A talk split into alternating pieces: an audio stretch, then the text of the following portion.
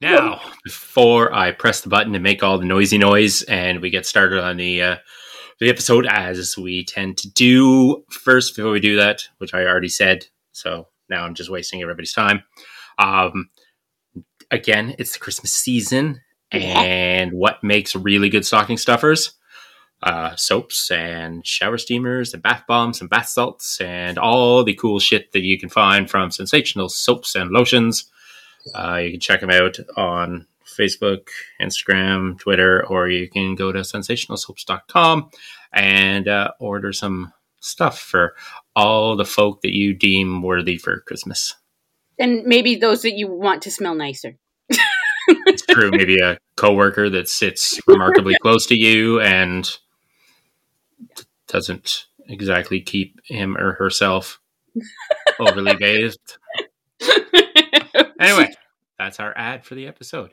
Now we'll get on to that thing we do if I can find out where the button is.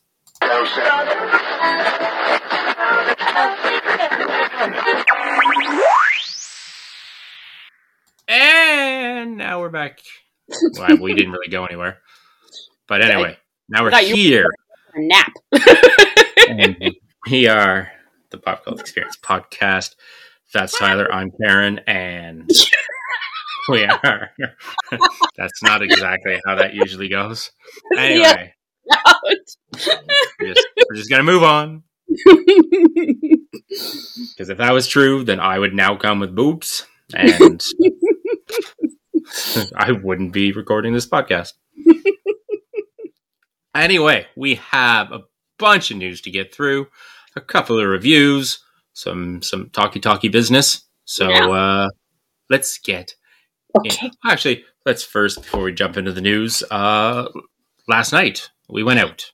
We did. We had an awesome time. We went to the newly renovated Cafe de Cuff to see Sunday Ride Club. And they were op- uh, the opening bands for them were Superfluous and um, Neon Ghost House, and they were everybody was fantastic. Like it was, a, was it was a great show. It was a good crowd too. Like not not so packed as to make me panicky, kind of thing. You know, we were. I don't think you could have gotten any more fucking people in there. I think if you had more people, it would have been a problem. It was a, it was a, it was a full full house, so that Yeah. was really good to see. were Uh, everybody was standing and enjoying themselves, and right up by the stage, lots of good noise. Mhm. Uh, Superfluous was amazing. Holy crap! Yeah. That really good like '70s rock sound. Mhm. Uh, With a lead singer Yeah. that sounded an awful lot like Le- James Hetfield. I was impressed. yeah, sounded a lot like James Hetfield and looked a lot like Jason Lee from Almost Famous. Yeah, too, totally. Totally did. So that was kind of cool. Uh, Mhm. Neon Ghost House, a very young looking, oh my goodness, yes, they uh, look but all my favorite. talented bunch of boys playing some more kind of alternative now more style music. Mhm. Also good, minus a few uh, sound Yeah, they seem to have issues. balancing issues, but I don't. You know, that, that kind of crap happens. You know, Really, all it was was the the lead singer's guitar kept cutting out. Yeah, There was something wrong re- with his uh, plug-in, but even without that, or even with those issues, they still had a great sound and Mhm. had a lot of fun up there. And They then, of course, Sunday Riot Club, who just brought a party with them. It would seem. Yes. definitely did. They know how to do like anthemic kind of rock, right? I mean, they they they they played some Black Sabbath cover and Kiss cover, plus their own music, which is also very anthemic. And they look, they definitely look like rock stars when they get up there. Their their drummer was something else, uh, Gavin Hatch, if I remember correctly. Um, young kid, but holy man, can he ever go? But everybody did. Like the, the of course we'd had Alexandre Maheu on the show last week, and talking to him was was a great time, and it was you know a, a good preview for the kind of show we were going to get, and we did, and he delivered exactly the kind of stuff that he said they, they would. So congrats to them. It was an awesome show, awesome like a great little venue. That nice to see that it's back up and running and all of that kind of stuff. And I, I look forward to seeing some more shows there. Indeed, indeed. Now, on.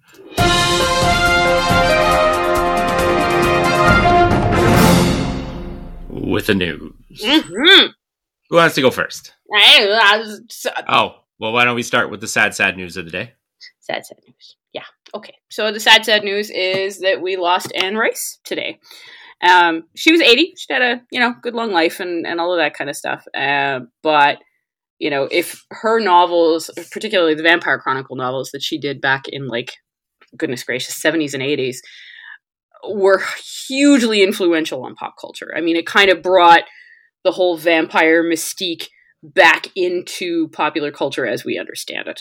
And it, it, it just went from there. And those novels are some of my favorite books from back in the day, kind of thing. Did you ever read them yourself?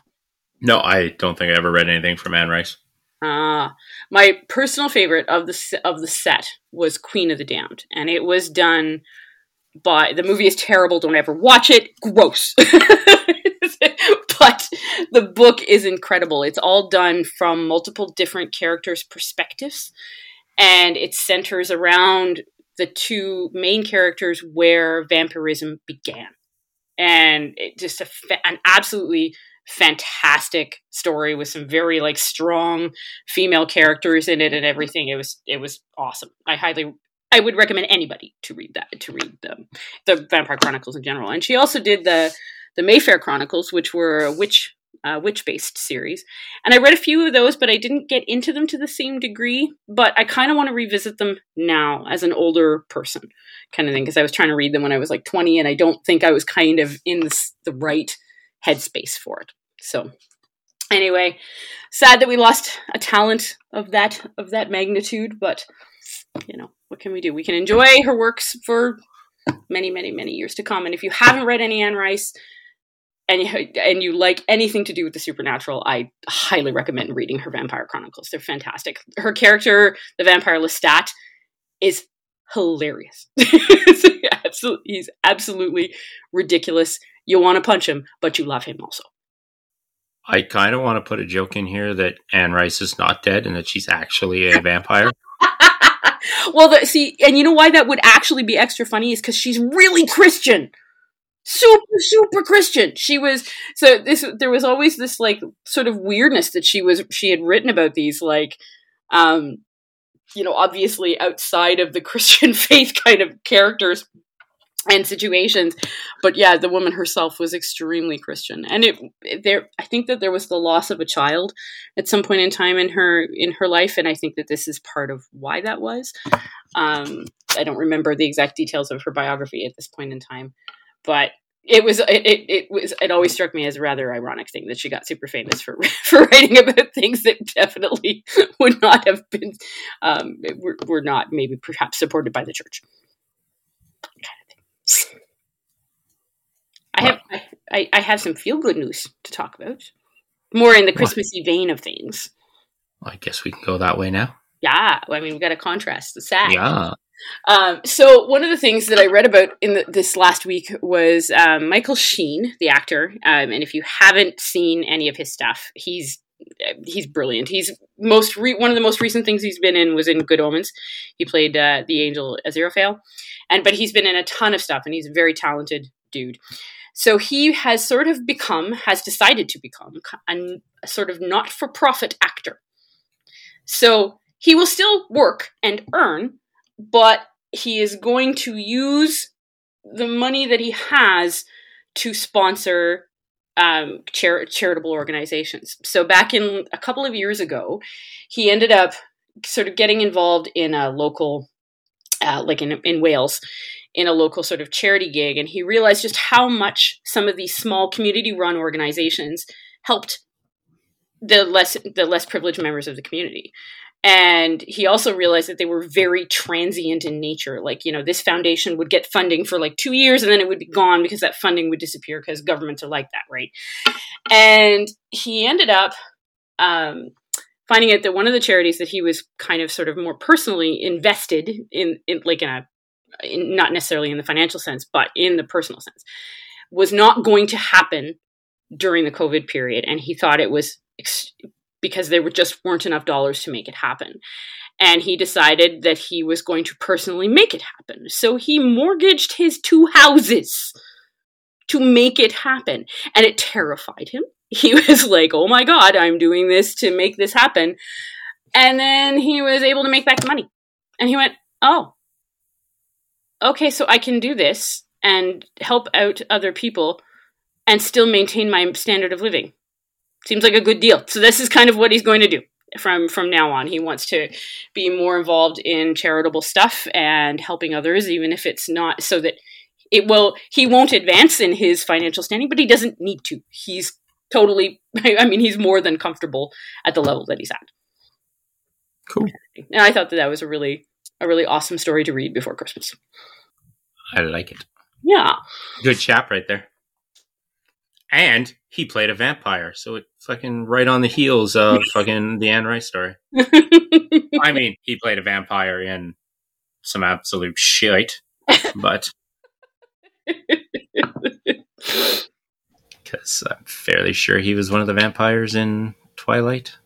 Michael Sheen? What? What? See, now I haven't seen the Twilight film, so I'm showing my ignorance there because I'm like, what? Well, I'm gonna Google it now while we all. Okay, well, I can, I can. Do we want to? We can. I can move on to another piece of news, perhaps, if you'd like. Because I might be wrong, and I don't like being wrong. well, uh, some of the other news that I've got is more casting related. So they, one of the things that I came upon that I thought was really exciting was that Mike Flanagan, who did The Haunting of Hill House and The Haunting of Bly Manor quite recently, and has been involved in quite a few very good horror projects over the last little while, is adapting uh, Edgar Allan Poe's The Fall of the House of Usher. And it has got some stellar fucking cast members. Most recently, Mark Hamill has been added to the list. Who? Which I thought was super, super cool. But not to be overlooked, it's also starring Frank Langella and Carla Gugino, who are both fantastic in their own right. So I'm very excited about this. I mean, I, the idea of getting this kind of adapted for the small screen sounds like a great idea to me. I was not wrong. He's in Holy crap. Twilight Breaking Dawns Part 1 and 2. Oh, Jesus. Well, you know, everybody's got to got to pay the rent, right? On two houses that he mortgaged to help a charity. Know, So- to, help, to, to, to, help some kids play sports. Okay, I guess we'll let him go for that. Seems seems seems fair. How about you? What did you find? Well, seeing as we're on casting news, Yeah, yeah, I have, I guess, a bunch in a row here. yeah. Uh, Ke- Kevin Feige has confirmed that when they do get around to making a Daredevil, more Daredevilness, Charlie Cox is going to be Daredevil. going to be the dude. Yes. And I hope that goes with all of the Netflix characters. Like, if they do want to do something with Jessica Jones, it better be Krysten Ritter. If they do want to do Punisher, it better be Jon Bernthal. As If- far as I understand it, that that has been at least where Bernthal has been mentioned and Ritter. Um, I, I do believe that that is the case, but this is the first time I've sort of gotten we've gotten the, the absolute confirmation from Feige. Yeah, and we've only gotten the confirmation on Cox as Daredevil. Yeah. The other two are rumored, but we haven't had any, any confirmation on them. I would also like them to bring back Luke, the, the the dude who played Luke Cage because I thought he was excellent. So, you know, Something be nice. Cotter, Um, goodness, we should know this better. Michael Cotter. The uh, I, I do I don't give a rat's ass if they bring back the dude to play Iron Fist, but really I don't think that has anything to do with the actor and everything to do with the character. so maybe I won't be mean about that. but I mean, he was okay in the Defenders, like the the ultimate thing, but Yeah, the Defenders. Yes. Oh, Michael. Mike Colter. Sorry. Colter, yes, yes, not Cotter Colter. I said Michael Cotter. It's Michael Colter. I'm very sorry, everybody. Well, not everybody, specifically him. If he's listening. Sorry, I fucked up your name. Uh, next, what have we got? We got, we got, we got Colin Farrell to Uh-huh. reply to reprise his Penguin role Mhm. from the Batman movie into the upcoming Batman series, spin-off series. Yes, I. I mean, everybody wants. Everybody's getting into the TV series business now. They're seeing how how well that can do for the properties. I think, and keeping people invested, and being able to tell more complicated storylines as well. So you know, it, it's some things, some secondary storylines don't really translate so well to the big screen and into that sort of two hour format, but can translate extremely well into like a six to, to 13 episode um, Well, format. I think I think this new is it Matt Vaughn that's doing it? I believe so. Mhm. Matt Vaughn Batman. yeah, yeah. I think if he's going back to what he wants to do with the old Detective Batman, Right. Yes. that would do very well as a series hmm because it's basically Batman as a private investigator. Yeah, exactly. So he can have like multiple like things that he's solving throughout, like a like you said, an eight to ten episode season. Yeah. stuff like that. So I think Batman actually works very could work very well as a series. Mhm. So we'll see what happens there. I don't even know what this spin-off series is. Is it Pattinson's Batman? Are they doing a series with him? No, it's it's a Penguin series. Oh, it's a Penguin series. Yeah, but of course, Oh. obviously, it's going to incorporate Batman to some small degree. Like, there's, I mean, it might only be. I don't know if we'll get an appearance because asking Pattinson to show up on a television screen that would be a pretty big deal.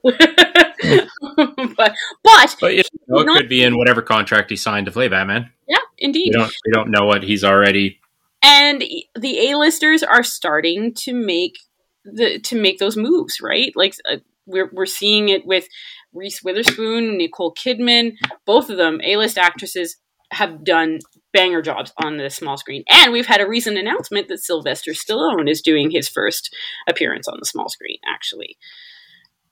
Yeah. Tyler is making a what now face? so he's going to be playing a detective in a, in a series called Taylor Sheridan. Or wait, hold on. No, Taylor Sheridan is one of the um, one of the producers. Sorry, hold on. Ugh. Taylor Sheridan and Terence Winter. But it's going to be uh, like a tribute to the 70s and 80s style sort of cop sh- or detective shows that used to exist kind of deal. And him having, but it's going to be, it's uh, Stallone will star as like a mob boss that has to move from New York to Kansas City. And it's kind of going to be the, a fish out of water sort of thing, but also, you know, a crime mogul who is going to be sort of relearning how to set up shop in this very unusual place kind of thing. sounds cool. Yeah, yeah, could be could be could be interesting it could be an interesting kind of thing. But I thought it was it was neat to see that Stallone was making that making that jump as well.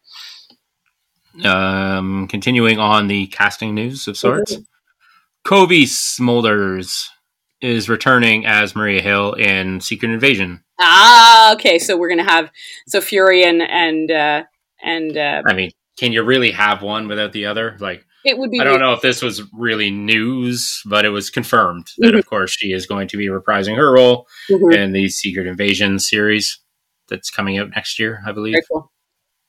So, very yeah. Well, an MCU actor um, it has is has been confirmed for a role that has nothing to do with the MCU. We're going to be having Tom Holland starring as Fred Astaire in an upcoming biopic. That And- does make very good sense as he is a dancer. It really does. And uh, did you ever see the? Um, oh my goodness, what was it called again? Yes, the lip sync battle where Exactly. he danced in the rain Exactly, exactly. And then you know went and then broke into Umbrella. that amazing umbrella thing, which I my brain has never really fully recovered from. so so yeah, so he's going to be playing Fred Astaire, and I think that that is just a fantastic concept kind of thing. Now, is that it? I think that's it for most of my casting news at this moment. Yep. I mean, I got we had the announcement too that we're going to be getting a sequel to for Shang Chi. Oh, I have that on mine with Destin Daniel Cre- Cretton. Yeah. Confirmed to be writing and directing this one as well. Yeah, great. So very cool. We both really enjoyed Shang-Chi. Completely. Yeah. So I need to rewatch that one again, like soon. it's, just I, I've only I've only seen it the once in September, and I'd like to I'd like to watch it again because it just sounds. It, it was just it just sounds awesome. No, it was awesome. Oh, but speaking of Disney Plus, uh, the last little bit of news is not my last bit of news, but as we're talking about this type of stuff, uh, the Eternals is coming to Disney Plus on January 12th at Oh. no additional cost. It's going to be included good. in the streaming service, so I will get around to watching it. Yay! It's not like the other ones that have come to Disney Plus for like twenty four ninety nine. Yeah, where you have to whatever. wait until it's not a big premium price or anything like that. Yeah, yeah. Yeah. Uh, I have a bit of maybe uncasting news, Uncasting news. Okay, that's interesting. something like that. Patty Jenkins has dropped out of directing Cleopatra okay. with. Gail Gadot to Yeah. concentrate her efforts on Wonder Woman 3 and the recently shelved Star Wars Rogue Squadron. Oh. So so maybe that isn't as shelved as previously because it was originally right. not canceled but it was originally shelved indefinitely Right. and now she's dropped out of Cleopatra I guess to put more effort onto it to maybe get it off the shelf. Hmm. Hmm. Okay. But I find it funny that she's dropping out of one movie with Gail Gadot to work on another movie with Gail Gadot. But I may maybe Wonder Woman three is kind of a little bit more on the high profile side and Okay. needs her her extra attention. Maybe. Because for Cleopatra, I believe she was just directing. Okay. Whereas for Wonder Woman and Rogue Squadron, she was also writing and so maybe she needs to spend more time on that. We don't know. But Mm. anyway, Patty Jenkins spending more time on Wonder Woman 3 and Rogue Squadron and leaving the Cleopatra movie, which I didn't even know was being made personally. So I think I was sort of half aware. Yeah. how can you be half aware of something? Like I knew that there was something, but Well, that's that's fully aware then, just not really. I mean, I was aware of Gadot and Cleopatra, but I think I wasn't sure who who else was involved at the time. Gotcha. Still feel that that's more than half aware. Vague maybes had had not probed, had not confirmed. um, this is rumor based. Mm. Just said in an interview. Uh, if it does come true, then it would be great. Mm. but Del Toro wants to make a weirder version of At the Mountains of Madness from H.P. Lovecraft. Oh, okay then. I don't know if one has already been made, is in a film, but he wants to do a weirder one. I didn't do too much digging on it, but anything that Del Toro does, I am fully on board with. Yeah, so But like, but at the oh wait, I had that news. Mm. Hold on. At the Mouth of Madness is a oh, Mouth of Madness. Okay, or now- no, sorry, the Mountain of Madness. oh, okay, that's a different thing. Yeah, yeah. Is a science fiction horror movie or sorry, novella by uh, H.P. Lovecraft, hmm written way back in 1931 Yeah, yeah. and rejected that year by Weird Tales editor Farnsworth Wright on the grounds of its length and its originally serious.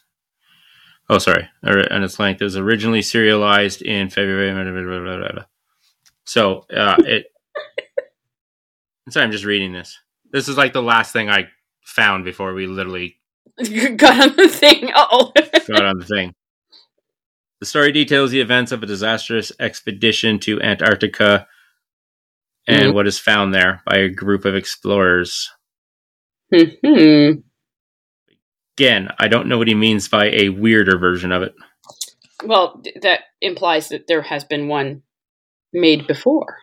Yeah, uh, according to oh, adaptations, it was adapted into a graphic novel, and Del Toro and screenwriter Matthew Robbins wrote a screenplay based on it in 2006, but never got it made due to Okay. financing. So I guess they're coming back around to it. Maybe that's what it is. Maybe it was There just go. uh, he wants to. He so wants, he probably originally wrote the screenplay. right. never got it made. So now he's doubling down and making a weirder version of it to see if he can get that one greenlit instead.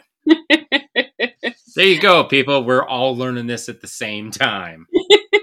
Because when I put news on the list to read through, I don't research it whatsoever. I just write it in there and be like, well, everybody can do their own research on this one. I the last little bit I have was the Writers Guild of America has announced their top 10 screenplays of the 21st century. Was mine in there? Um, I'm not sure how they're doing that, considering that that's like we're we're not that far in. we're, only we're only 20 years in here, folks. But nonetheless, I guess you know it's the top 10 of the of the last 22 or or what have you. But they announced um, that Get Well, Out. 21 years is quite a while. Mm, it's a fair amount. Were, were you hoping that they waited until Well, yeah. 30, 21? N- n- No, not 30, 21, but like, can you can you wait until 2100? Oh, yeah, sorry, 2100. I was going by thousands. We're not talking millennia. Yeah, but if it waited until 2100, we wouldn't be able to talk about it because we It's won't be here. Yeah, it's true. So they had. I they- think every 20 years you should re you should update it. Yeah, that's that, that, that seems relatively reasonable. So yes, their top t- their their number one was Get Out. Fantastic screenplay, I got to agree. And the other the other occupants of the top five were Eternal Sunshine of the Spotless Mind, Social Network. Parasite, and No Yes. Country for Old Men. Yes. And then the other big the other big five were Moonlight, There Will Be Blood, Inglorious Bastards, Almost Famous, and Memento.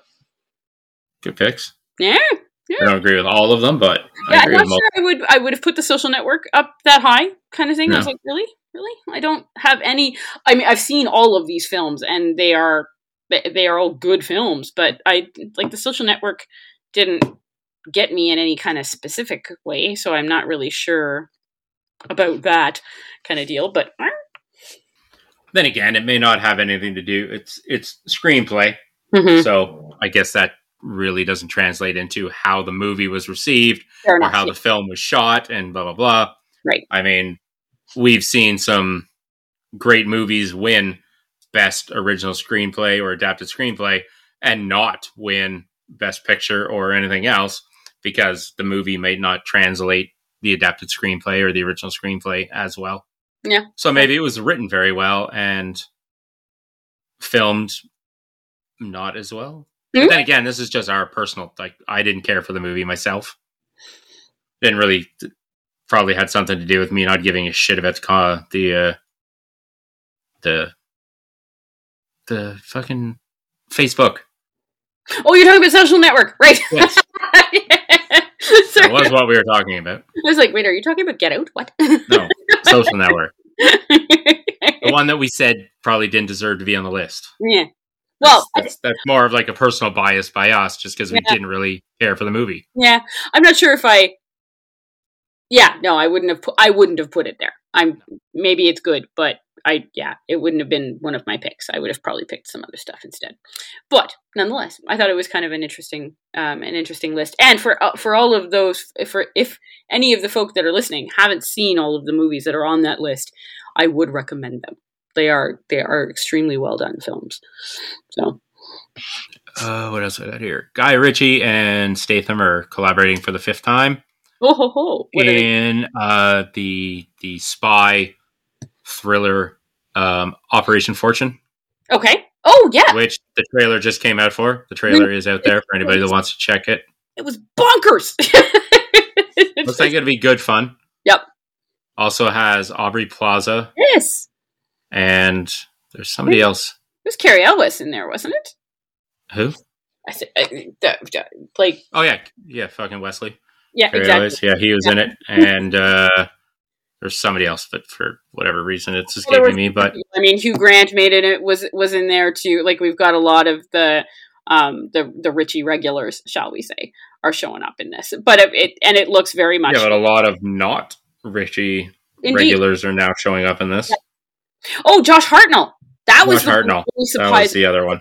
both of us because he hasn't been doing much like he does cinema but he does like really indie cinema or he does like tv stuff i'm most recently for me was um oh goodness the horror the horror series that the name of which i have now lost because my brain doesn't want to work penny dreadful there we go Right. Yeah. Anyway, so, So, yeah. I mean, it's Guy Ritchie. It's Statham. Mhm. Uh, last time they were together was not that long ago with uh, Wrath of Man, Right. Yes. which was a good flick. It's decent. I mean, it didn't have the same style that most Guy Ritchie. Like if you go back to Snatch and the Sherlock Holmes and stuff, like Hmm. didn't have quite as a stylistic approach to it. This kind of looks like it'll go back to that. Yeah. Well, I wonder. Like, Wrath of Man kind of came out during COVID too, right? So they may Yeah, have but it was also a completely different kind of movie. kind of story. Okay. All right. I mean, it was about armored car thieves and stuff like that, but Okay. not done in like your cheeky British, like gangster kind of gang lord or whatever kind of Okay. sensibilities that most of his other films kind of take on.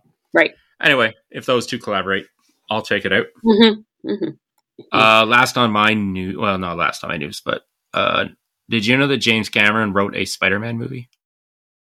I was not aware of this. According to James Cameron, it's the greatest movie he's never made. Okay.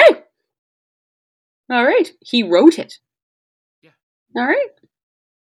And and just nobody maybe by when he wrote it was around the time that the property rights were making transfers and all of that kind of stuff. Who knows? Oh no, I just he said in an interview or a tweet or something. You just said that Spider Man was the greatest movie I never made. Hmm. And I was like, I was unaware that you were ever making a Spider Man movie. hmm Me too.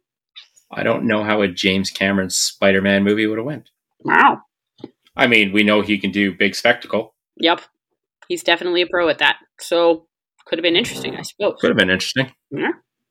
But now we will never know. Sad. But or is it? Meh. I'm okay with the Spider-Man that we've gotten. it's hard to miss something we never got to see. Uh the Game Awards happened. Okay. And Oh the yeah. Game Awards are usually less about the awards themselves and more just a platform for everybody to announce their upcoming games. right. So a ton of them that grab my attention uh, for any of our gamers out there. I'm not going to go into lengthy descriptions about all of these because Right. most of these names, if you are a gamer, you're going to know. Uh, they announced an Alan Wake 2, which I played the original Alan Wake. It was a it's a horror movie where you're a novelist and I believe you get trapped into kind of one of your own stories. Mm.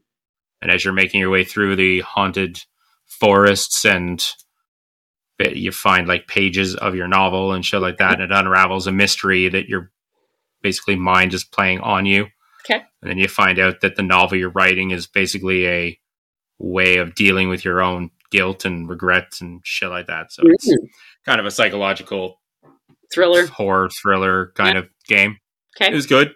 So number two of that is good. Um, Senua's Saga Hellblade Two uh, looks absolutely fantastic. They Mhm. dropped a uh, a cinematic uh, trailer for it, Okay. which just looked absolutely stunning. The first Hellblade was a decent game. hmm Kind of plays with your psyche Okay. as you play through it. You have to be aware of like your mental state Okay. and your sanity and stuff like that Mm. because you're basically playing through a fever dream Okay. of sorts. Uh, Star Wars Eclipse, which is a new Star Wars game that is going to be like multiple playable characters, and it's going to be kind of like a Mass Effect, I believe, with choices that you make throughout the game Oh, effect like you can affecting which way you go in the story. It has multiple branching paths and everything. Right. So that could be good. Um, the one I'm interested in, and I don't have it written down here, I just found out about it today, Mhm. is Telltale Games, Okay. which made the Walking Dead games, All right. uh, which is kind of a similar branching path decisions. Like, do you save this person or this person? And then whichever person you save, you have to live with the repercussions of not saving the other person. And now the person that you did save could help or hinder you later in the story. So it's it's a choice based gameplay. Mhm. Uh, Telltale Games is making an Expanse game, Oh, and the main character in it is Camina Drummer. nice. Drummer is amazing. Yeah, so it's going to be based around her. Cool. And I guess decisions being made in the war of the factions at the Belters and the Martians and shit like that. So I was very surprised because Ooh. I didn't think the Expanse had game, video game kind of aspirations of Oh, being I- made. I didn't. I had no clue about that. That's cool. So if mean- it was if it if it's done in the same style and it's it's it's not technically like an action kind of style. It's more of a exploration and choice based and like it you basically you're playing through what is in fact like a cinematic almost. Okay. Like you don't get to control the characters to their utmost where you were physically one on one with them Okay. it's they get caught into like quick time moments and you have to make quick decisions by hitting X or B to decide if you're going to shoot this zombie and save this person or escape and leave that person to die and then you're Okay. all, all the choices you make come back to Are we rewrite the story to the Expanse now? What? Are we adding zombies to the Expanse? i don't think so okay, good. we added some weird creatures to it but we'll get to that later um uh, there's a wonder woman game coming out hmm Uh, there's a Dune Spice Wars game coming out, which Okay. looks like a a Halo Wars type game, like a top down strategy game where you set up defenses and attack in waves and kind of like a Stargate or a something like that. Okay. Uh, not a lot on it. Uh, there is a Dying Light 2, which I'm very excited for because I like the Dying Light game. It was like a first person parkour zombie game. Oh, So you had to stay to like the rooftops and traverse over the landscape by staying off the ground where the zombies were, shit like that. Okay. Uh, the Suicide Squad killed the Justice League game, got another trailer, which looks fantastic. They took on the Flash. Looks like the writing is going to be hilarious. Yada, yada, yada. Uh, Saints Row is getting a remake. Uh, a couple of games. Slitherhead Nightingale caught my attention. Slither, Slitherhead literally just looks like a fever dream okay. of the Japanese variety. Oh, So very feverish. okay. Uh, what else? What else? What else? Oh, and of course we got the first trailer of sorts to the Halo series. Okay. And how was that? Uh, look decent. Okay. Uh, I mean, like they they seem to have the aesthetic right. Okay. Uh, Master Chief's armor looks great. He looks like he's supposed to, which sometimes you don't get. Okay. They make weird changes, and it just so. Uh, the trailer was very short. Literally showed Master Chief in like one a one second kind of scene. The rest of it was just kind of exposition and setup and just uh, some like tracking shots of landscapes and shit. But you got to tell the story about how Master Chief came to be. So this kind of looks like it'll be maybe a prequel to the first game, Okay. or maybe set up just before the first game, Okay. because it does. It sounds like in the, the little voiceover ex, exposition that they're introducing how Halo or how Master Chief, how John became Master Chief. Gotcha. So it looks like it It's an animated series, yes? No, it's live action. Oh, It's live action. Okay. All right. Interesting. Yeah, and uh, Master Chief is being played by fuck, can't remember his name, but he was in uh, Michael Bay's Thirteen Hours. Okay. but his name's escaping me at the moment. I believe that's all the news I have. So if you're a gamer, lots of good shit Yeah. uh, was announced at the Game Awards. Some uh, interesting stuff. Uh, and yeah, lots of casting news, and Oh, Pablo Whatnot. Schreiber. that's the guy. Oh wow, he's been in, he's he's he's he's he's an interesting dude. I've seen him play a ton of different stuff, and he's a he's a character, I- literally and figuratively, of course. And Now, seeing as Master Chief never gets out of his armor, uh huh. I don't, I don't know how much he will be represented as himself in the show, or if he's literally just going to be Master Chief, which basically just means he's going to be the voice. Yeah. And actually, I don't even know if he'll be the voice because uh, Master Chief has a voice. Okay. Mm. Been in a fucking six games up till now, Right. Yeah. So you and if you put out a show and don't have Master Chief's voice, I don't know how people are going to take it. Yeah, well, I know that you won't take it well. I won't take it very well. So I'm kind of hoping, even though I like Pablo, he's been in some good stuff. I kind of just hope that they leave him in the armor right. and they do the voiceover with the original Master Chief uh, again, who's The, the the original voice actor. Yeah. Yeah. Okay. All right. Well, that makes some sense. I wonder if it actually says Oh, who the voice actor is? I'm sure if you did, I'm sure. I'm sure. Pablo is playing Master Chief, but I want to see if in the casting Oh, if his name if they shows. give like a credit for voice of or whatever. But it doesn't look like it does. Hmm. So I don't know. We will have to see. Anyway, we'll have to see. Something, something for us to investigate for next week, or well, So sorry. that's I mean the show's not coming out till 2022. yeah, we got some time. So we did get an uh, announcement too uh, of when we were going to be getting the Dune sequel. Um, it's coming out in June of or June, October of 2023.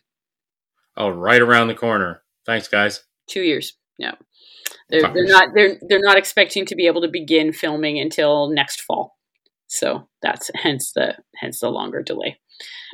Tyler is unimpressed. He's like, God damn it! Oh, I'm just unimpressed because it's one of those movies that literally just ends. Yeah. Mid moment. yeah, yeah. Yeah. And It- if the next movie was coming out shortly, yeah, I, I can get past it because it would still be kind of fresh in my head hmm and I'd be excited about the next one coming out. So I'd remember it and blah, blah, blah. But I'm not going to hold on to that for fucking two years. no, no, you won't. So just means that I'll have to rewatch it before the second one comes out, and that's two hours and forty five minutes that I wasn't one hundred percent impressed with, only because I knew it was a disjointed movie. It hmm. was only the first half type thing, so I don't think I invested greatly into it as hmm. we did in our review. And Yeah. I talked about it when we did our review a while back. Is that I just yeah, it might be a little bit more of an interest at the like when you know that you're going to be watching it in front of the next part, kind of thing. Perhaps Mhm. that will will be a little bit more I mean, I'll literally have to watch it like five minutes before I leave to drive to the theater to see part two. Okay, so what are we going to talk about now? well, we have like a bunch of reviews to talk about. I suppose we could. You know, I guess, thing is we literally just talked about Halo, yeah, you I can can, review Halo right because I did pick up. I didn't pick up; it was part of Game Pass. So thank you, Xbox, hmm for making Halo free for anybody who has an Xbox and has Game Pass. Uh, I played through the campaign of Halo Infinite. nice. Haven't tried the multiplayer yet. Okay, Uh, co-op is not being brought to us for until sometime in the summer of 2022. Okay. Can't wait for that because Halo is one of those games of playing with a buddy. It's so much fun. But the campaign itself takes a whole different approach to all the other Halos, okay, where all the other Halos were completely linear storylines, move from point A to point B, Mhm. finish the story, move on, blah blah blah. No branching paths, no wide open spaces. You're literally just pointed in one direction, okay. So and you you, move from one end of this level to the other, killing everything in your sight and opening story as you go. Right. Halo Infinite gives you a giant map to just traverse okay, and finish missions how you want and do things how you want. Like any open world game, a lot of it is just the same repetitive. There's a forward operating base under Covenant or Banished control. Go free it. Right. And there's like 40 of them on the screen. So it's just redoing the same thing over and over again. Yeah, a lot so, of a lot of these open world game uh, o- o- this open world gameplay is like this i mean i not that i am anywhere near a gamer like yourself but of course i do play th- there are some games that i play and i see that even in the games that i play it have that same kind of I mean, aside from the missions that move the story along, Yeah.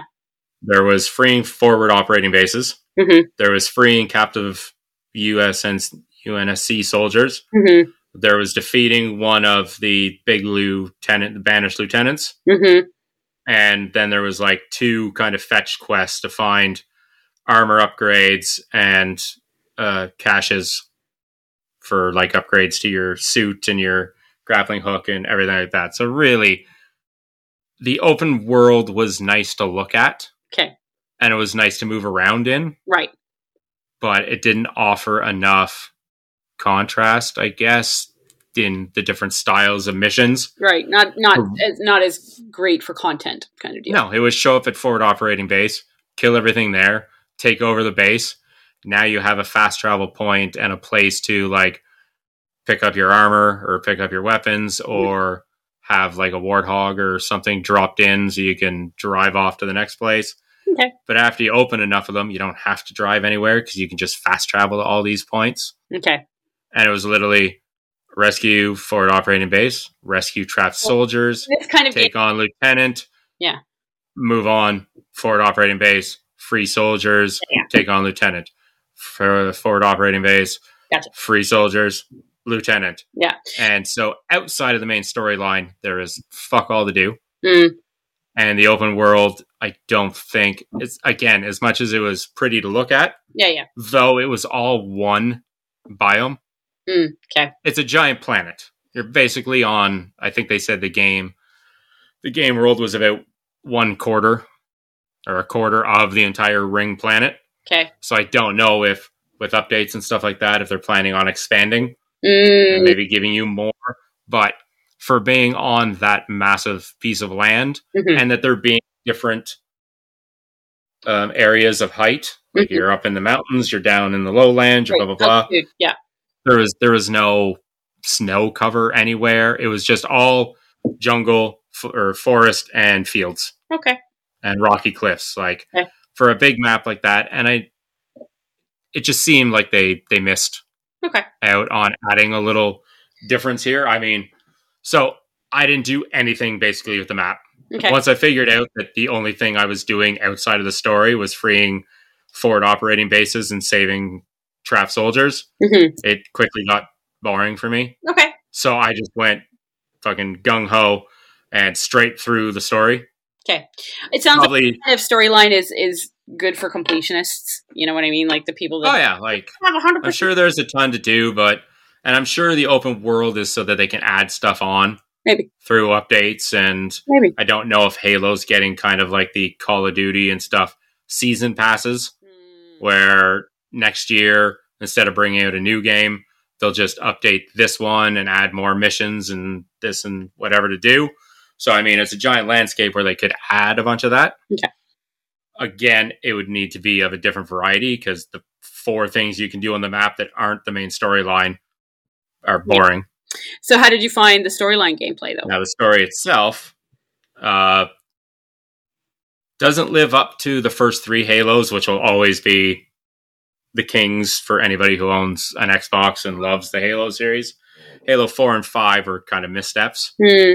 Uh, but this one kind of gets back on board. I mean, 343, who took over the Halo franchise from Bungie, uh, doesn't write quite as good stories, Okay. but they did write a well enough story that it kept me invested. Had a had a bunch of like good emotional moments. Uh, you could actually tell that Master Chief had some regret, and there was like a deep seated need in him to finish this mission because of reasons that I don't want to give away for people that are playing through the game. Mhm. But there was a couple of So they gave him better character development and motivation. yeah. They, I think he. I think this game probably offered the most character development for Master Chief. Okay. Uh, it's really just you, your pilot, and your AI, Mhm. who's called the weapon. Okay. And uh, if anybody has played the game, she's basically a another version of Cortana, who was your AI through the first four games. Before, if anybody's played through the first five games, of course, Cortana uh, is basically the reason why Halo Infinite exists because she goes a little cuckoo, little bonkers and sets off some bullshit that happens. She's again that was part of the reason that the problems with Halo Five came from Okay. was uh, that storyline meant in Halo Five you were playing as a different soldier. And you're kind of hunting down Master Chief and Cortana and stuff like that, which pulled a bunch of people out because when you have a game like Halo and you play as Master Chief for three odd games, Yeah, you're you're don't just suddenly tell us that we can't play as Master Chief anymore. it's not gonna it's not gonna work in your favor. yeah, yeah, I gotcha. Okay. But they gave us Master Chief back in Halo Infinite, and they gave him some really good character development and some really good. There's some emotional m- moments As that said, yeah. are like picked up with like amazing cinematics. The graphics are great. The musical score and behind it is tremendous. Stuff like that. Dialogue between a bunch of the characters is good and refreshing. Uh, they did a good job too of all of the passive dialogue that just happens while you're running around the map. That you hear the Banished and the Covenant and the little grunts talking to each other and stuff, and there's some decent banter between them. Whereas in the first couple of games, they just fired off just random stuff.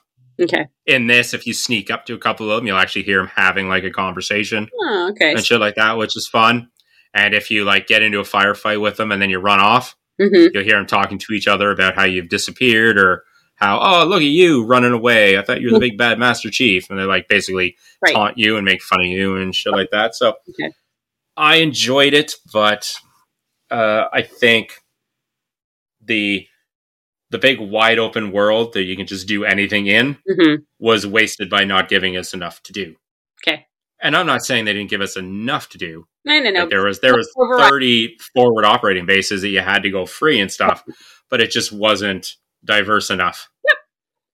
Like like a game like I'm also playing Far Cry 6 at the moment and it has a similar style, but the missions and stuff like that and the side missions that you take are different. Okay. Yeah. These side missions were literally forward operating base Yeah, yeah. free UNSC soldiers or take on one of a dozen of the stronger lieutenants. Okay.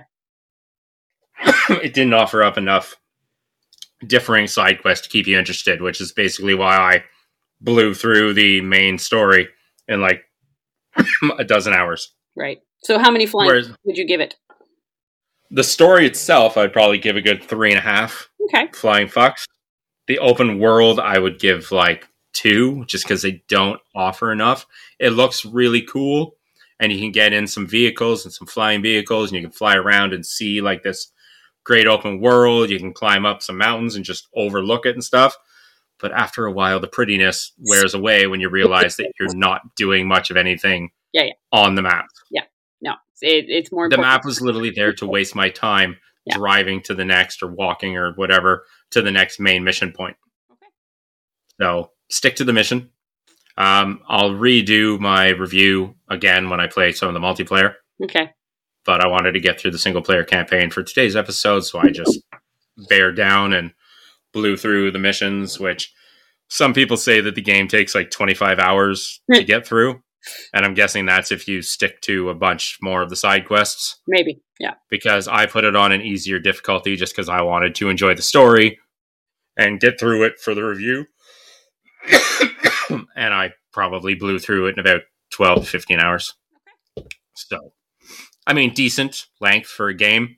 And again, if you do do all the side quests and shit, you're probably going to get Yeah. 30 so hours out of it. So, Greater difficulty, blah, blah, blah, blah. yeah, so not horrible. Cool. All right. But that was that. Nice. So, we watched some shows. We did. We watched the fourth episode of Hawkeye, Yes. and that continued to just get better. Yeah. We, That show's just got better for me with every episode. yeah.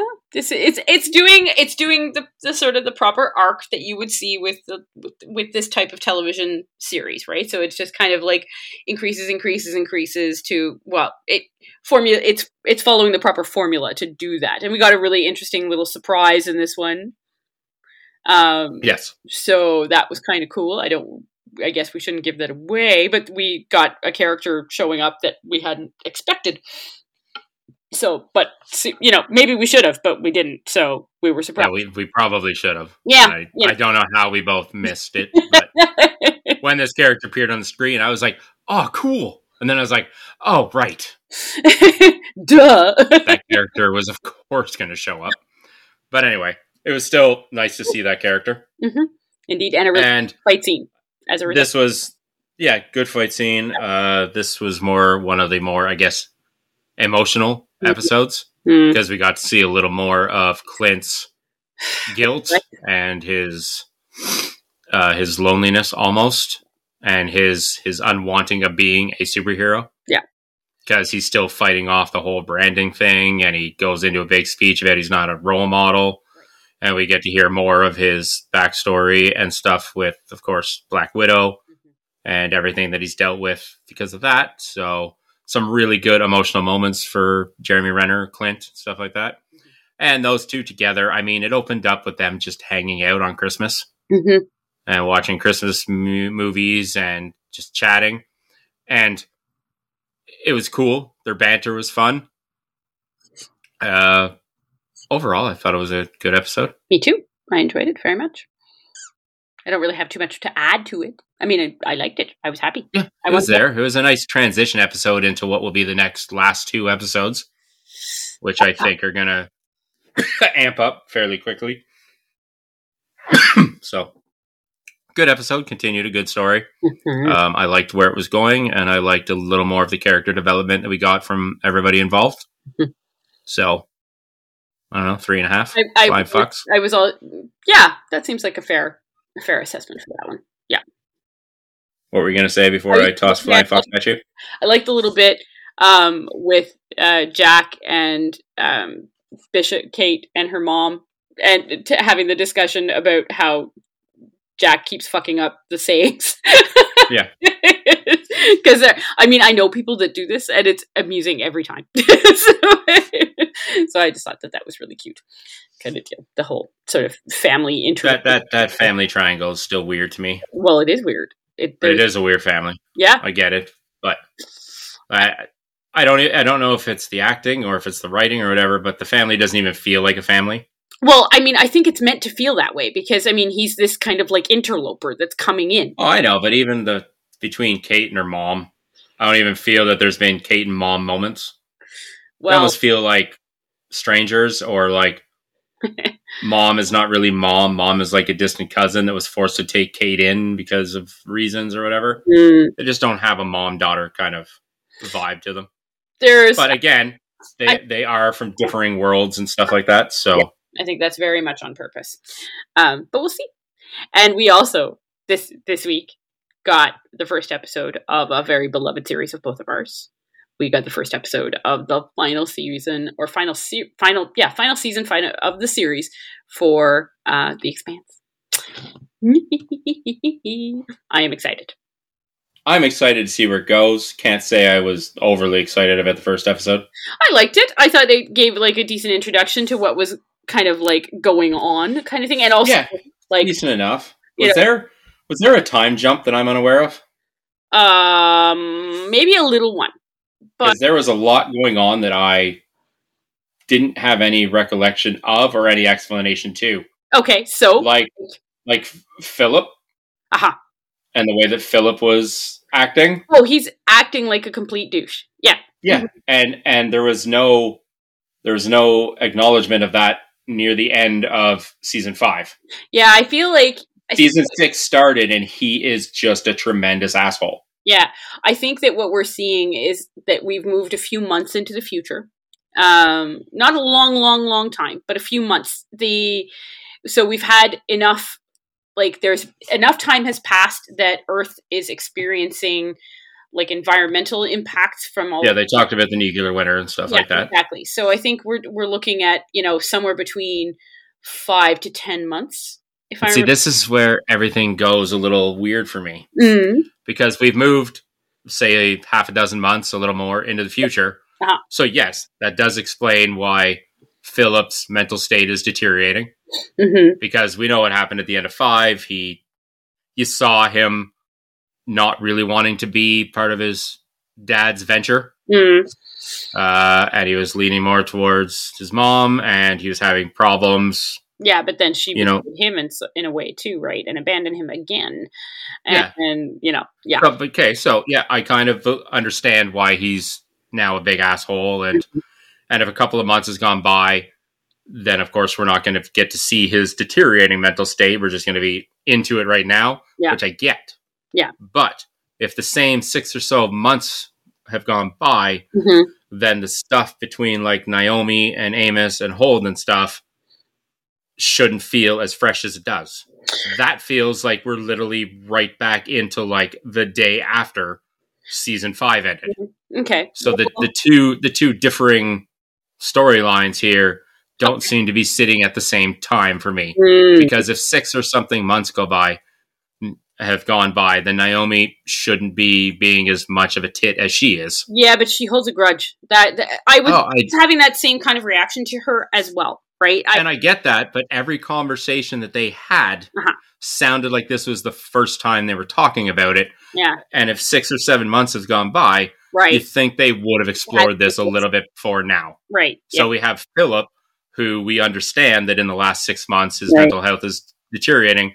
But at the same time, if that same time frame has gone by, yeah, then why the fuck has the cat the the crew of the Rossi- Rocinante yeah, not talked about anything? right, right. Because theirs seems very fresh and They seem to be a- boiling right at the time. Yeah. So the the time jump for both of these separate storylines don't seem to be the same. I see. I can hear what you mean there. Yeah, yeah. like it, it literally feels like whatever's going on on the Rocinante hmm uh, is about 12 hours after the first after season five ended because they're all having these conversations what it seems like the first time Yeah. i mean naomi has a problem with peaches being on board Yeah. and amos just bringing her on board that was literally the last thing that we saw in Mhm. season five Right. or at the end of season five and she's just talking about it now Yeah. but like 10 months has gone by Mm. so it just it feels like they're a little behind on that storyline. But then the one with uh, the governor um, Oh, with Avasarala. Yeah, yeah, with uh, Chris. Sarala, Yeah. that that seems like it's ten months in the future and Yeah. seems right Yeah. with her and Bobby and the Filip and uh, what's got Marco's storyline Hmm. and Drummer's storyline all seems to be fast forward to ten months. Yeah, But then what's going on with our main crew seems like it's to tomorrow. right. Like it just it, it's not following the same timeline. Yeah. Well, or they all just slept for the last 11 months or 10 months and just woke up now and went okay let's just fight now we might be having a little bit of a um, a thing going on because of the departure of Cas Anvar. So, in the book, of course, that Alex doesn't leave, and oh, i know they had they had to rewrite and blah blah blah Exactly. So I was actually just reading an article about um, about like Anvar's replacement because basically last season it kind of looked like they were setting up Buck to take over as pilot kind of thing. Like there was a lot of moments where it's really seemed to be poking in that like going in that direction. Like Fred Johnson's um, former uh, former like do right hand dude. And and then he's nowhere to be seen this season and it's like it kind of makes sense that Holden is doing it because he's he served uh, like served some time in the in the army, so it's not so strange that he would know how to do this kind of thing. But I mean, it really kind of makes him both captain and pilot. Like that's a lot. so we might be dealing with because the the situation isn't quite what would be happening in the books. It may just it may just feel weird right now. Maybe they'll kind of launch into it in the next i mean we're also dealing with a show that is trying to jam the last book into only six episodes yeah yeah and i mean they said that they did it well and that it's just going to be quick paced like Yeah. blah blah blah they wanted to finish the story but they weren't going to get greenlit for the normal like 12 13 episode season hmm So like, okay, we'll do a six episode season. We'll just fill up the episodes. hmm It was just this one seemed off for me. I, I get what you, I, I think I, I think I, like, I understand the disconnect that you're feeling there. And I think that the reason is because we're dealing with material that wouldn't have happened in the book. So Yeah. when we catch up to the, like now, okay, now with the, the way that the first episode ended and what they now understand is happening and all of this kind of stuff and where the Rocinante is off to, I think now we're going to get into the main storyline. This, that, the stuff that was talked Yeah, I'm guessing that was maybe just like a rewrite written in to give a little bit of context as to why this crew is Yeah. fractured. Yeah. But it just again, it just seemed like they were having a conversation that should have happened a day after the events of season five, Mhm. whereas everybody else on the show was ten months in the future. Yeah. Yeah. So I had a little bit of a disconnect there. But overall, I mean, I enjoyed the episode. Mhm. It was a good launching point for this final season. Mhm. There were some good storylines going on. Avasarala Um, continues to kick ass. sure, Yeah. Aghdashloo is amazing as usual, kind of thing, and as is the the girl. The, um, I can't remember the girl who plays Bobby. Anyway, I am looking forward to. Uh, apparently, she will be joining up with the Rocinante forthwith. So Yeah. I'm looking forward to that kind of thing because she is, and I keep forgetting how damn tall that woman is. And then you see her in comparison to somebody else, and you're like, "Holy crap!" Anyway, but I want to see what they do with Peaches too. yes, See if she gets a bigger role, or if there's if if maybe that's the replacement for um for, what was his for, name in the show? for Alec. Yeah. Alec, right? I don't know. Yeah, I don't. I don't know what they're going to do where, with her character because of uh, not. Yeah, not clear on that. But I am kind of suspecting that we're going to have a pretty nasty moment where Filip and Naomi are concerned, kind of thing. I am guessing there's something na- something bad is going to go down with the two of them, especially especially with the outcome of of the season of the episode one of season six for him. It's sort of like ah okay. so now this is going to have to happen to him. So we'll have to see what they do. Yeah. And I'm interested in Drummer's storyline. Of always, always. She's He's been one of like the sleepers of the show. mhm. Not really essentially part of the main cast, Yeah. but has always had some of the better storylines. yeah. I think she's she's one of the ones who's had her role in the in the in the TV series in comparison to her role in the book because of how much of a fan favorite she was, kind of deal. Yeah. I'm totally happy with that because she's fantastic. So so overall, um, great, great start point for this upcoming season. Mhm. A little sad to know that there's now only five episodes left, but with the way that the show creators and stuff talked, it is going to be five full episodes of basically trying to fit one entire book and a novella hmm into it. Because of course, this is, I believe, Babylon's Ashes and Strange Dogs which is a novella that kind of, uh, I believe, counted as a go between to the time jump. Oh, okay, all right, okay. So, of course, there is that like five year time jump between books six and seven, I believe. hmm And I believe Strange Dogs, a little novella, kind of bre- branched those two things together in the books. I'm super curious as to what was going on with Laconia as well. The the that little the that brief moment that we spent, or those brief few minutes that we spent on that planet with the unusual animal forms. Well, that's from Strange Dogs, Ah, okay, which is the novella that I haven't read, but I found out about. okay, all right. So I believe that creature was one of the Strange Dogs. Mm, yeah, that makes sense.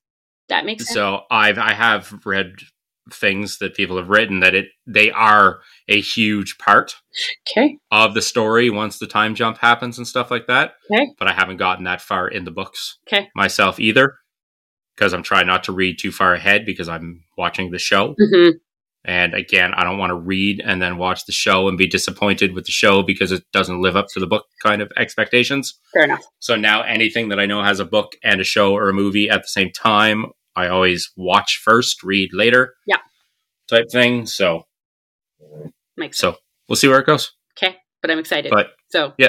for I- both the shows that we're currently watching, I'm excited to see where they go. Mhm. I mean, I'm a little sad also that Hawkeye only has two episodes left because it just feels now like we're really digging into the story. Yep. Yep. Like those first three episodes now that I've seen episode four and know that there's only two more remaining like not seem enough. Seem a little almost wasted for me. Like I don't think there is enough story movement in those, Hmm, knowing that there's only two episodes left. We'll have to see how they. I also know that this season is probably just a jumping off point for Hawkeye and Bishop and stuff to continue in the MCU in movies and stuff like that. So We'll see. as as same was the Falcon and the Winter Soldier and same as WandaVision and stuff like that. So so my guess is we're not going to get a like a, a tidied up ending to Hawkeye either. It's just going to move forward into the universe. Maybe. Yeah, it might be. But we'll see. We'll see what they do. I'm curious. Anyway, uh what do you give the expanse I'd first three episode? and a half on this one. Three and a half again, yeah. Yeah. I'm good with it. Minus my confusion over how one of the stories was taking place ten months earlier than the other story. hmm Yeah, yeah. And again, I think as you said, that was just that literally at the very like last minute of season five, they realized that they had to uh, Yeah. depart with uh, They had Cas Anvar had to go. So yeah. You know. So uh, this was a they had to quickly rewrite the ending of. Actually, they didn't even rewrite the ending. They just did some uh, extra special effects work on the ending of that to Mhm. have his character depart. Yeah. At the end of season five, and like you said, I think now they're just kind of trying to catch the story up without him by adding in some filler to and some exposition to move the story into where it needs to be. Yeah. Which is probably why the the time difference a little awkward. was yeah. was a little awkward. Yeah. Because they needed to have the conversations that they were having. Yeah. But it just didn't seem to fit at the same time as everything else was happening. So it needed to happen because we needed the explanation of where everybody is and the fracturing of this because of the death of uh, Alec and stuff like that. So of course, yeah, we're going to have a bunch of the characters dealing with it in their own various ways. And that is going to come to effect. And they couldn't be like, oh, this is 10 months later and we're just going to forget all of that happened. Everything's Everybody's cool. We're a happy, happy crew again. But because they had to do that, it did leave a little bit of, Mhm. of weird, Vibe. a weird disconnect to the rest of the story. Yeah. But other than that, still good. Everybody was good. Special effects, the action. That, Excellent. Yep. I mean, the first episode didn't have a ton of action, but it had a couple of cool set pieces. Uh, decent. Mhm. I don't like Filip. No, nor do I. And I don't think we're supposed to. No, I think he's still I- gonna. I don't know if he'll. He can't. oh, he's gonna have some sort of have- redemption redemption arc. yeah, he can't have full redemption, but he can. No. At least not according to narratives as we understand. Um, but he can definitely uh, come back to some. He can do something, and I think he will. I think he will. Kind of thing, because he's he's already sort of fallen out of his father's favor, and that will just serve to fracture him even more, and then maybe push Yeah. him in other directions. So I just hope his story isn't our central story I agree. Because, because, yeah, because because his story being the central story would be like Catherine's story taking central story in the original CSI, which is when I stopped watching right, right. because it took away from what CSI was, which is crime scene investigation, Yeah. That limit, not family drama. Catherine. that limited series just wrapped actually. Um, the after its tenth episode this last week, and I watched it, and it was quite good. Yeah, overall. Oh, uh, one news bit that we forgot. Nope. Uh, it came and it went. right, Cowboy We Bebop. have- we say goodbye to Cowboy Bebop after one season Yep. of like what was it, ten episodes or something? Not even. It, was yeah, it was at least ten episodes. I watched all of it, so yeah, it was. See, so for me, having never watched the anime animated series, I enjoyed it. I liked it, but I understand from many of the fans that this was not done well. That they did not feel that um, that John Cho did a good depiction of what Spike Spiegel actually was like and there they some folk had less problems with some of the other characters but there was there was a lot of there was a lot of people that really just didn't like the way that it was done the animated series by from everyone i know who is a fan is like it's fucking perfect why did you do that so Yeah. Well, when your season finale, which is Mhm. now the series finale, right on IMDb gets the lowest score of your entire season, it's probably not a very good launching point for getting a season two. yeah probably not and especially since uh, IMDb gave it an average score of six. With all episodes getting between 5.9, which was the season finale, right series finale, and 7.1. Nah. So the fans on IMDb also agreed that it wasn't that good. Yeah, well, I'm going to make sure make a point of watching the uh, watching the animated series in the in the near future because I I am very curious now, and we'll have to see how I'll, I'll have to see how I feel about it by the end of it, kind of thing. Because you know, as a as a the one thing I would say is that for some folk like yourself and myself, in many cases, and lots of other people I know, they don't really get invested in animated series. So the translation to a live action series can sometimes open doors that wouldn't have been there pre- previously. I am now interested in watching the animated series because I really like the storyline. So now I'm willing to go back. But I've known that this series existed for years and years and years, and I've just never really wanted to pick it up because I was like, like animated series just don't have the same kind of appeal for me in a general way. So, I, you know, I while I think it was probably a bit foolish for them to make this adaptation if they weren't going to be really true to the the original property. I I don't dislike that they did that kind of thing. No, I mean you got to tell your own story, but you still have to make it good. Yeah. So yeah. So, but as I said, you know, obviously people spoke, and that's the end of that. So, you know, well, hopefully I wish John Cho luck on whatever he does next because I do love him and, and I want him to be successful. so it is a shame that for, for him on that level. But, well, segueing from that, Mhm. this is technically our last episode tis of the, the season. of the season. Yeah. I mean, we we are going to have two more episodes, but they're going to be kind of in a different style. Yes. This is the last one of our traditional get on, record, news, reviews, blah blah blah. Because uh, next week mm-hmm. we are doing a a Happy Holidays live stream. Yep. Which, of course, we will be getting on camera, and everybody will be live on Facebook, Twitch, and YouTube, so you can tune in uh, Sunday, Sunday the 19th Mhm. December nineteenth at eight p.m. and watch us fucking do what we do. And of course, we'll be recording the audio from that, so we will drop it as a podcast episode. Just won't be in the traditional sense. And then on January first, we have now added in a, uh, year in review Mhm. live stream. Right. So we're going to talk about all the Okay. shit that we talked about through Okay. all of 2021 and pick some of our best and worst Mhm. moments and uh, our top reviews and maybe re rehash some of the stuff that we talked about. Maybe do a couple of callbacks to stuff that we reviewed back then that we had only taken in maybe an episode or two that now we finished the series and we can re-review some of those and of course we'll be recording the audio for that so that'll technically be our last episode before we go on hiatus And we'd love anyone to join us for that for for either of those live streams, just because you know. We, yeah get on comment uh, we'll give people a chance to actually come on live if they want to Yep. and shoot the shit with us but for the most time you can just hop on and throw your two cents into the comments and argue with us and Yeah. blah blah blah and do whatever you want to do I will still die So- the hill of Die Hard being a Christmas movie, so you can argue with us all you want about that. Well i'm sure that's gonna that's gonna be about an hour of our christmas live stream is just arguing those merits with uh, all those folk that are completely wrong on the matter but yeah until so- happy Christmas. Well until then um like and subscribe and give us five stars and whatever on whatever you listen to this on.